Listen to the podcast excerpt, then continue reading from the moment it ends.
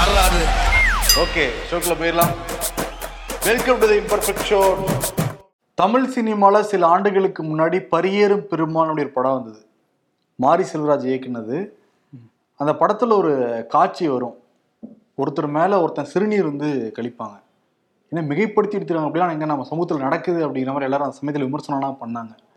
But மத்திய பிரதேசத்தில் நடக்கிற அந்த சம்பவத்தை பார்க்குறப்ப நடந்துட்டு தானே இருக்குது அப்படின்னு வந்து தோணுது. அந்த காட்சிகளை பார்க்குறப்பவே ஒவ்வொருத்தரும் ரத்தம் வந்து நிச்சயம் கொதிச்சிருக்கும்.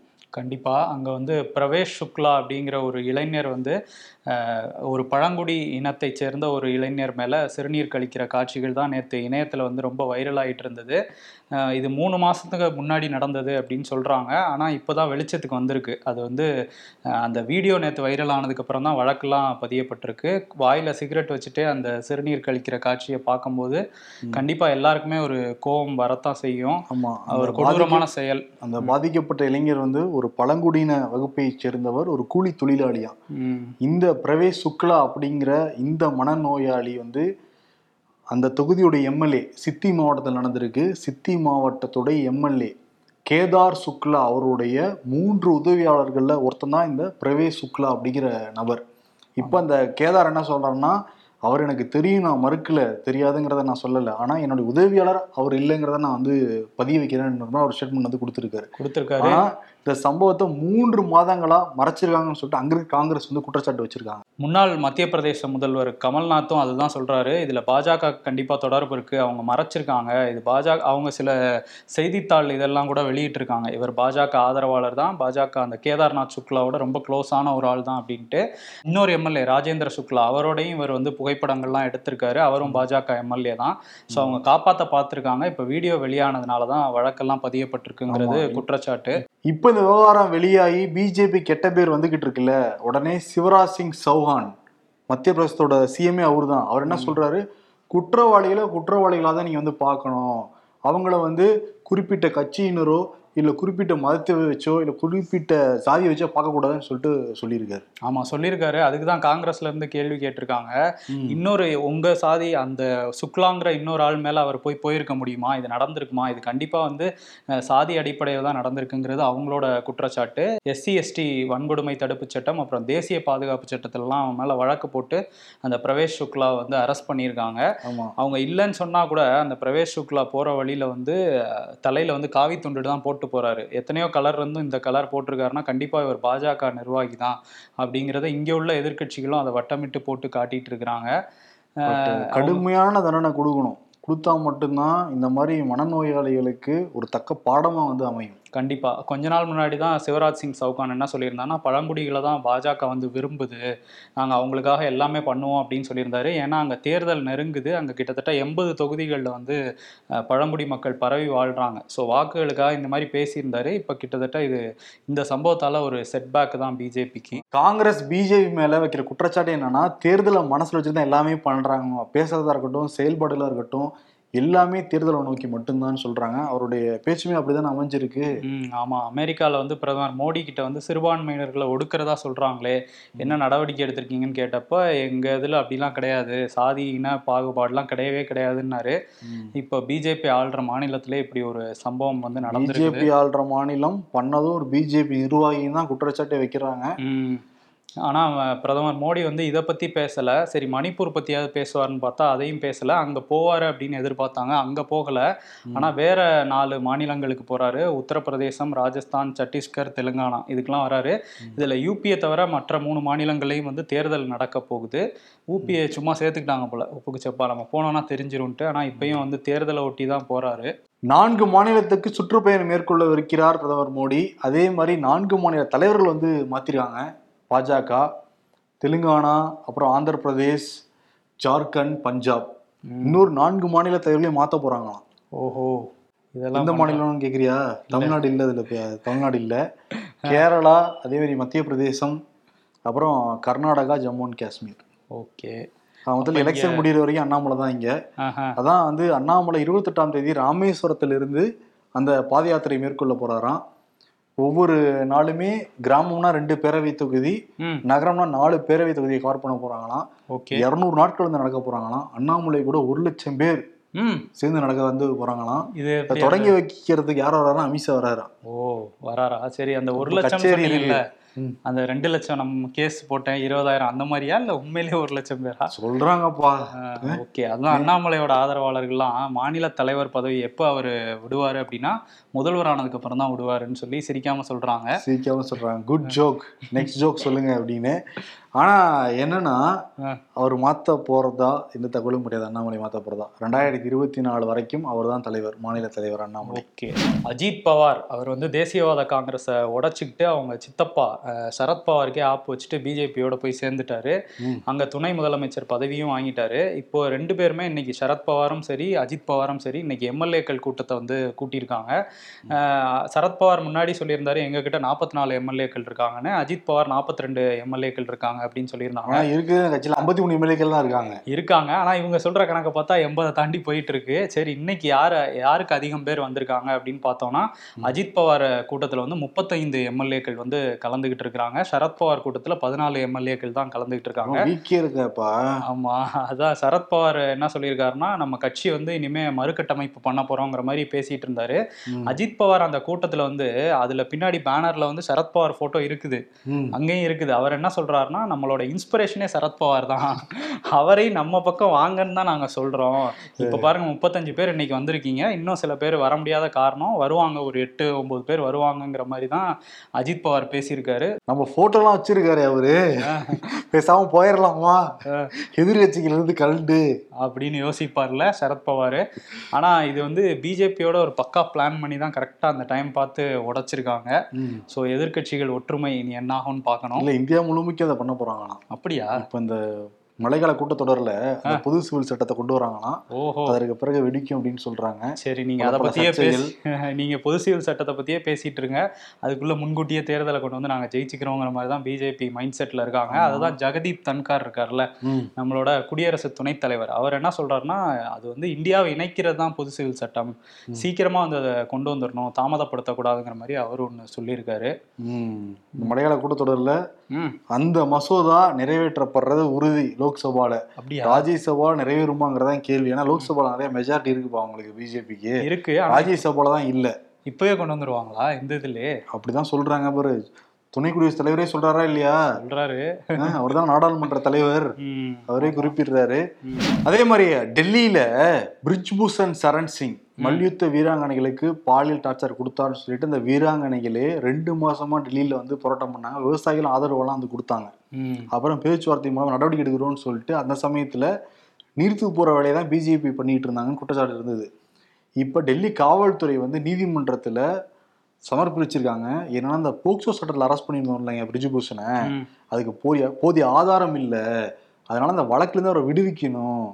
அப்படின்ட்டு மனு போட்டிருக்காங்க. இப்போ டெல்லி நீதிமன்றம் வந்து அந்த பாதிக்கப்பட்ட மொத்தம் ஏழு பேர் பாதிக்கப்பட்டாங்க. அதில் ஒரு பெண் வந்து பதினெட்டு வயசுக்கு கீழே ம். அவங்களுடைய பெற்றோர் தரப்புக்கு இந்த மனு அனுப்பிச்சு விட்ருக்காங்க ஓகே பொதுவா ஒரு குற்றம் சாட்டப்பட்டவர்னா வக்கீல் தான் வாதாடுவாங்க. இங்க டெல்லி போலீஸே அவருக்கு வந்து வக்காலத்து வாங்கிட்டு இருக்காங்க. அவர் வந்து ஆளுங்கட்சியில இருக்கவங்க எல்லாருமே வந்து அந்த போக்சோ சட்டத்தை எடுத்துட்டா அவர் கொஞ்சம் ஈஸியா தப்பிச்சிடலாங்கிறதுனால இதெல்லாம் பண்ணிட்டு இருக்கிறாங்க. வர பதினஞ்சாம் தேதி மதுரையில கலைஞர் அந்த நூலகம் திறக்க போறாங்க. பிரம்மாண்டமான நூலகம் தான். அந்த இன்ஃப்ராஸ்ட்ரக்சரை பார்க்குறப்ப ரொம்ப மகிழ்ச்சி சந்தோஷமா இருந்துச்சு. நிச்சயம் அந்த டிஎன்பிசி படிக்கிற மாணவர்கள் யூபிஎஸ்சி படிக்கிற மாணவர்கள் ஆராய்ச்சி பண்ற மாணவர்கள் எல்லாருக்குமே ரொம்ப பயனுள்ளதா இருக்கும்.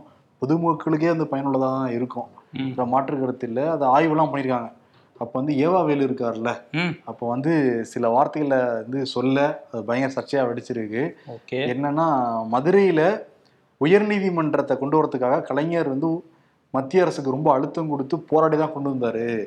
இது கலைஞர் போட்ட பிச்சை அப்படின்னு வந்து சொல்லிட்டார். பிச்சையா? இந்த வார்த்தையை பயன்படுத்தி இருக்காரு ஏவா வேலு. ஓகே ஆ. ஆ? ஆனா எப்படி பிச்சைன்னு எப்படி சொல்லுவாரு? உயர்நீதிமன்றத்தை கொண்டு வந்தாங்க ஓகே. ஆனா அது பிச்சைன்னு ஏன் சொல்றாரு? நம்ம முன்னாடி வந்து தென் மாவட்டங்கள்ல இருந்து சென்னைக்கு வந்து தான் வாதாடணும் அவங்க நிறைய செலவெல்லாம் ஏற்பட்டுட்டு இருந்தது. கலைஞர் முயற்சியால தான் அங்க வந்து நிறுவப்பட்டது மதுரை நீதிமன்றம். ஓகே. ஆனா எல்லா மக்கள் வரி பணத்துல தான் எல்லாமே இயங்கிட்டு இருக்கு ஆனா பிச்சை அது இதுன்னு சொன்னாங்க. அதுக்கப்புறம் வருத்தம் தெரிவிச்சிருக்காரு இப்போ. இன்னைக்கு காலையில வந்து இல்ல இல்ல நான் ஏதோ ஞாபகத்துல நான் சொல்லிட்டேன் உணர்ச்சி வசப்பட்டுட்டேன்லாம் சொல்றாங்க. எதுக்கு உணர்ச்சி வசப்படணும்? ஓகே இந்த நீதிமன்றத்தை பத்தி பேசும்போது அதோட இப்ப நெருங்கிய தொடர்புல இருக்கிறது வந்து அமைச்சர் செந்தில் பாலாஜி தான். அவரோட அந்த வழக்கு வந்து மூன்றாவது நீதிபதி ஏன்னா ரெண்டு நீதிபதியும் மாறுபட்ட தீர்ப்பு கொடுத்ததுனால மூன்றாவது நீதிபதிக்கு வந்து அந்த ஆட்கொணர்வு மனு வந்து மாற்றப்பட்டிருக்கு. கார்த்திகேயன் அப்படிங்கிறவர் இனிமே அந்த மூன்றாவது நீதிபதியா செயல்படுவாருன்னு சொல்லி தலைமை நீதிபதி உத்தரவிட்டிருக்காங்க. ஸோ இதுக்கப்புறம் தான் பார்க்கணும் அந்த வழக்கு எப்படி ஆமா போகுதுன்ட்டு அவர் வந்து எல்லாத்தையும் படிச்சு பார்த்துட்டு உத்தரவு கொடுக்கலாமா. இல்ல விசாரிக்கலாம் விசாரிக்கலாமா? ஆமா அப்படின்னு சொல்லியிருக்காங்க. ரெண்டு ஆப்ஷன் கொடுத்துருக்காங்க. அவர் எந்த ஆப்ஷனை சூஸ் பண்ணுவாருன்னு நம்ம வந்து பொறுத்திருந்து பார்க்கலாம். ம். ஆனா ஆரம்பத்துல விசாரிச்சா தானே தெரியும் என்ன நடந்திருக்குன்ட்டு. ஓகே அதுதான் அவர் என்ன ஆப்ஷன் சூஸ் பண்ண போறாருங்கிறது இனிமே அவர் தான் ஆனா சொல்லணும் அமலாக்கத்துறை துடியா துடிக்கிறாங்க. சீக்கிரம் தீர்ப்பு வரணும் அப்படின்னு. அப்பதான் உச்சநீதிமன்றத்தை அவங்க போக முடியும். பட் செந்தில் பாலாஜி தரப்பு எவ்வளவு டிலே பண்ணாலும் நமக்கு நல்லதுதான். ஆமா அப்படின்னு தான் அவங்க இருக்கிறாங்க. ஹாஸ்பிட்டலே பட்டறைய போட்டுடலாம் அப்படின்னு அவங்க நினைக்கிறாங்க. ஓகே. இன்னொரு அமைச்சருக்குமே சிக்கல் தான். ஏவா வேலு அவர் பல வழக்குல சிக்கியிருக்காருப்பா. ஒரு வழக்கு ரெண்டு வழக்கு இல்ல. தொண்ணூத்தாறுல இருந்து ரெண்டாயிரத்தி ஒண்ணு. இப்போ சொத்து குவிப்பு வழக்குல இருந்து விடுவிச்சிட்டாங்க. சரி. விழுப்புரம் நீதிமன்றத்துல. அதே மாதிரி தொண்ணூத்தாறுல இருந்து ரெண்டாயிரத்தி ஒண்ணு வரைக்கும் என்ன பண்ணியிருக்காருன்னா சைதாப்பேட்டையில ஒரு மூணாயிரம் சதுரடி ம். அரசாங்க நிலத்தையே வந்து ஆக்கிரமிப்பு பண்ணியிருக்காராம் ஒரு வழக்கு இருக்கான் அது. சரி. அது சிறப்பு நீதிமன்றத்தில் நடந்துகிட்டே இருக்கு. நாளைக்கு தீர்ப்பான். Oh okay. போன இதுல வந்து தப்பிச்சிட்டாரு விடுதலை ஆயிட்டாரு. இதுல என்ன நடக்க போகுதுன்னு பார்ப்போம். ஆனா ரெண்டாயிரத்தி ரெண்டுல போடப்பட்ட வழக்குன்னு இதை சொல்றாங்க.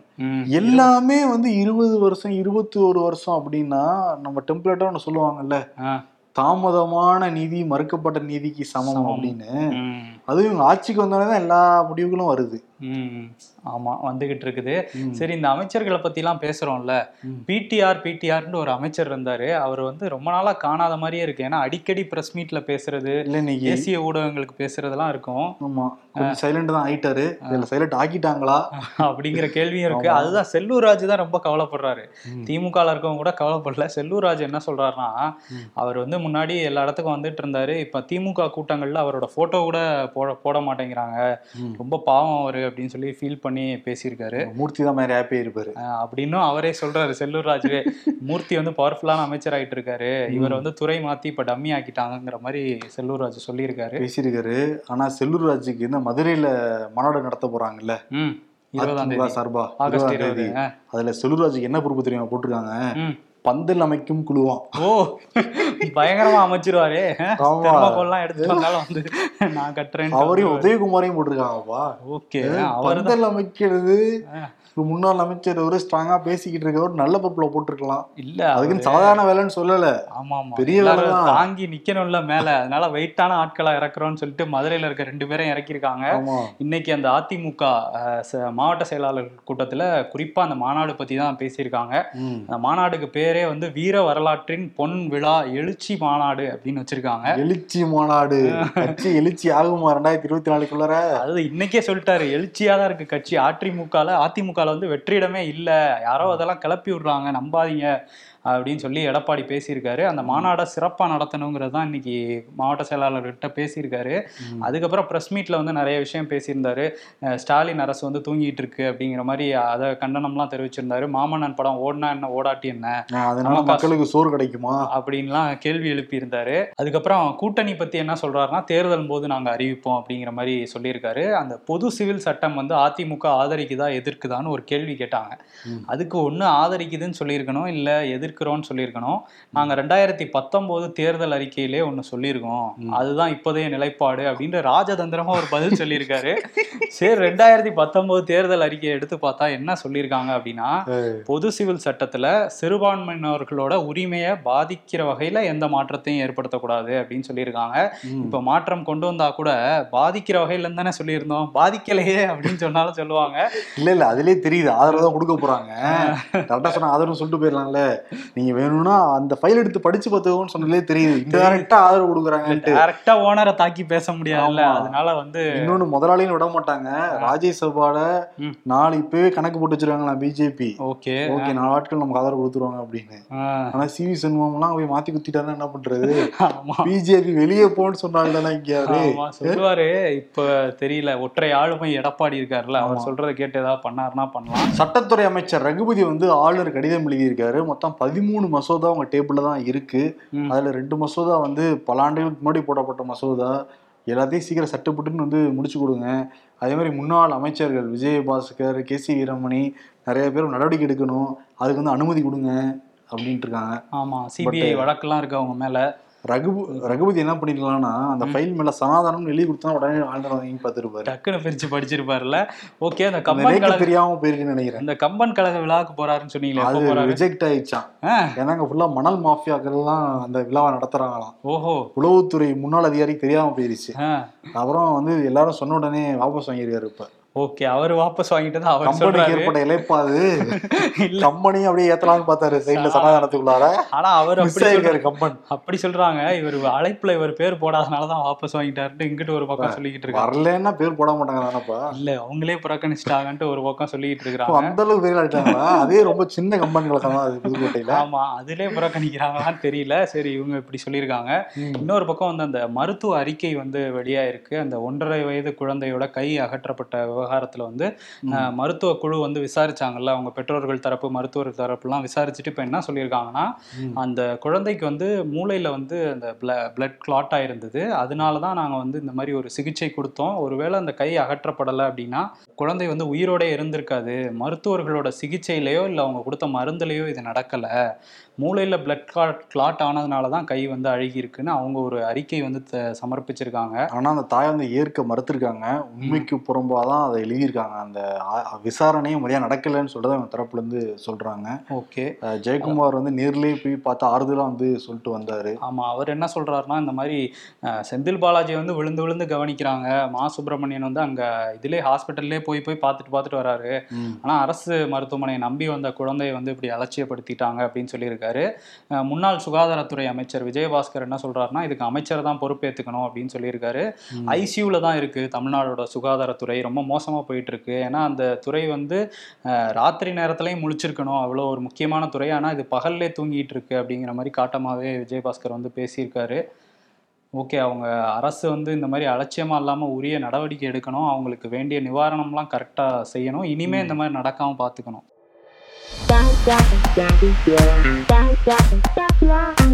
when the bus crosses the speed breakers last seat passengers ஐ ஜாலின்னு சின்ன பசங்க சொல்றாங்க வயசானவங்க. என்ன வண்டி ஓட்டுறான் இவன் அப்படின்றாங்க. இப்போ வயசு தான் இல்லை என்ஜாய் பண்ண வைக்கிறதும் துக்கப்பட வைக்கிறதும். இன்கம் டேக்ஸ் ஆபீசர்ஸ் ஏன்டா ஒரு கிலோ தக்காளி வாங்குற அளவுக்கு எப்படிடா பணம் இருந்துச்சு உனக்கு?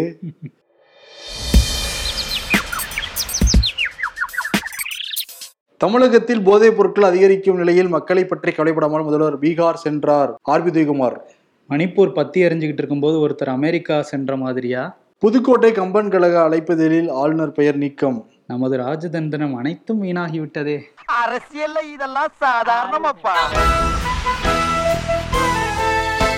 விருது மோடிக்கே கொடுத்துடலாம். இது விருதுங்கிறது கிடையாது. ரொம்ப ஒரு வழியில தான் கொடுக்குறோம் அதை. ரொம்ப வேதனையாக அந்த வீடியோலாம் பார்க்கவே முடியல. சமூக வலைதளத்தை திறந்தா எல்லா பக்கமும் அதே வீடியோ தான் வருது. ரொம்ப மனச்சோர்வு வந்து அடைய வைக்குது. மணிப்பூர் கலவரம் வந்து நடந்துட்டு தான் இருக்கு. இன்னும் அடக்க முடியாமல் தவிச்சுக்கிட்டு இருக்காங்க. மத்திய பிரதேசம் நடந்தது ஏற்றுக்கவே முடியாது. இதெல்லாம் பார்க்குறப்ப பிபி தான் அதிகமாகுது. ரத்த சரித்திரத்தை எழுதிட்டு இருக்காங்களோன்னு தோணுது. அந்த ரத்த சரித்திரம் அப்படிங்கிற விருதே வந்து மோடி கொடுத்துட்டு விடைபெறலாம். ஓகே. நன்றி வணக்கம். நன்றி.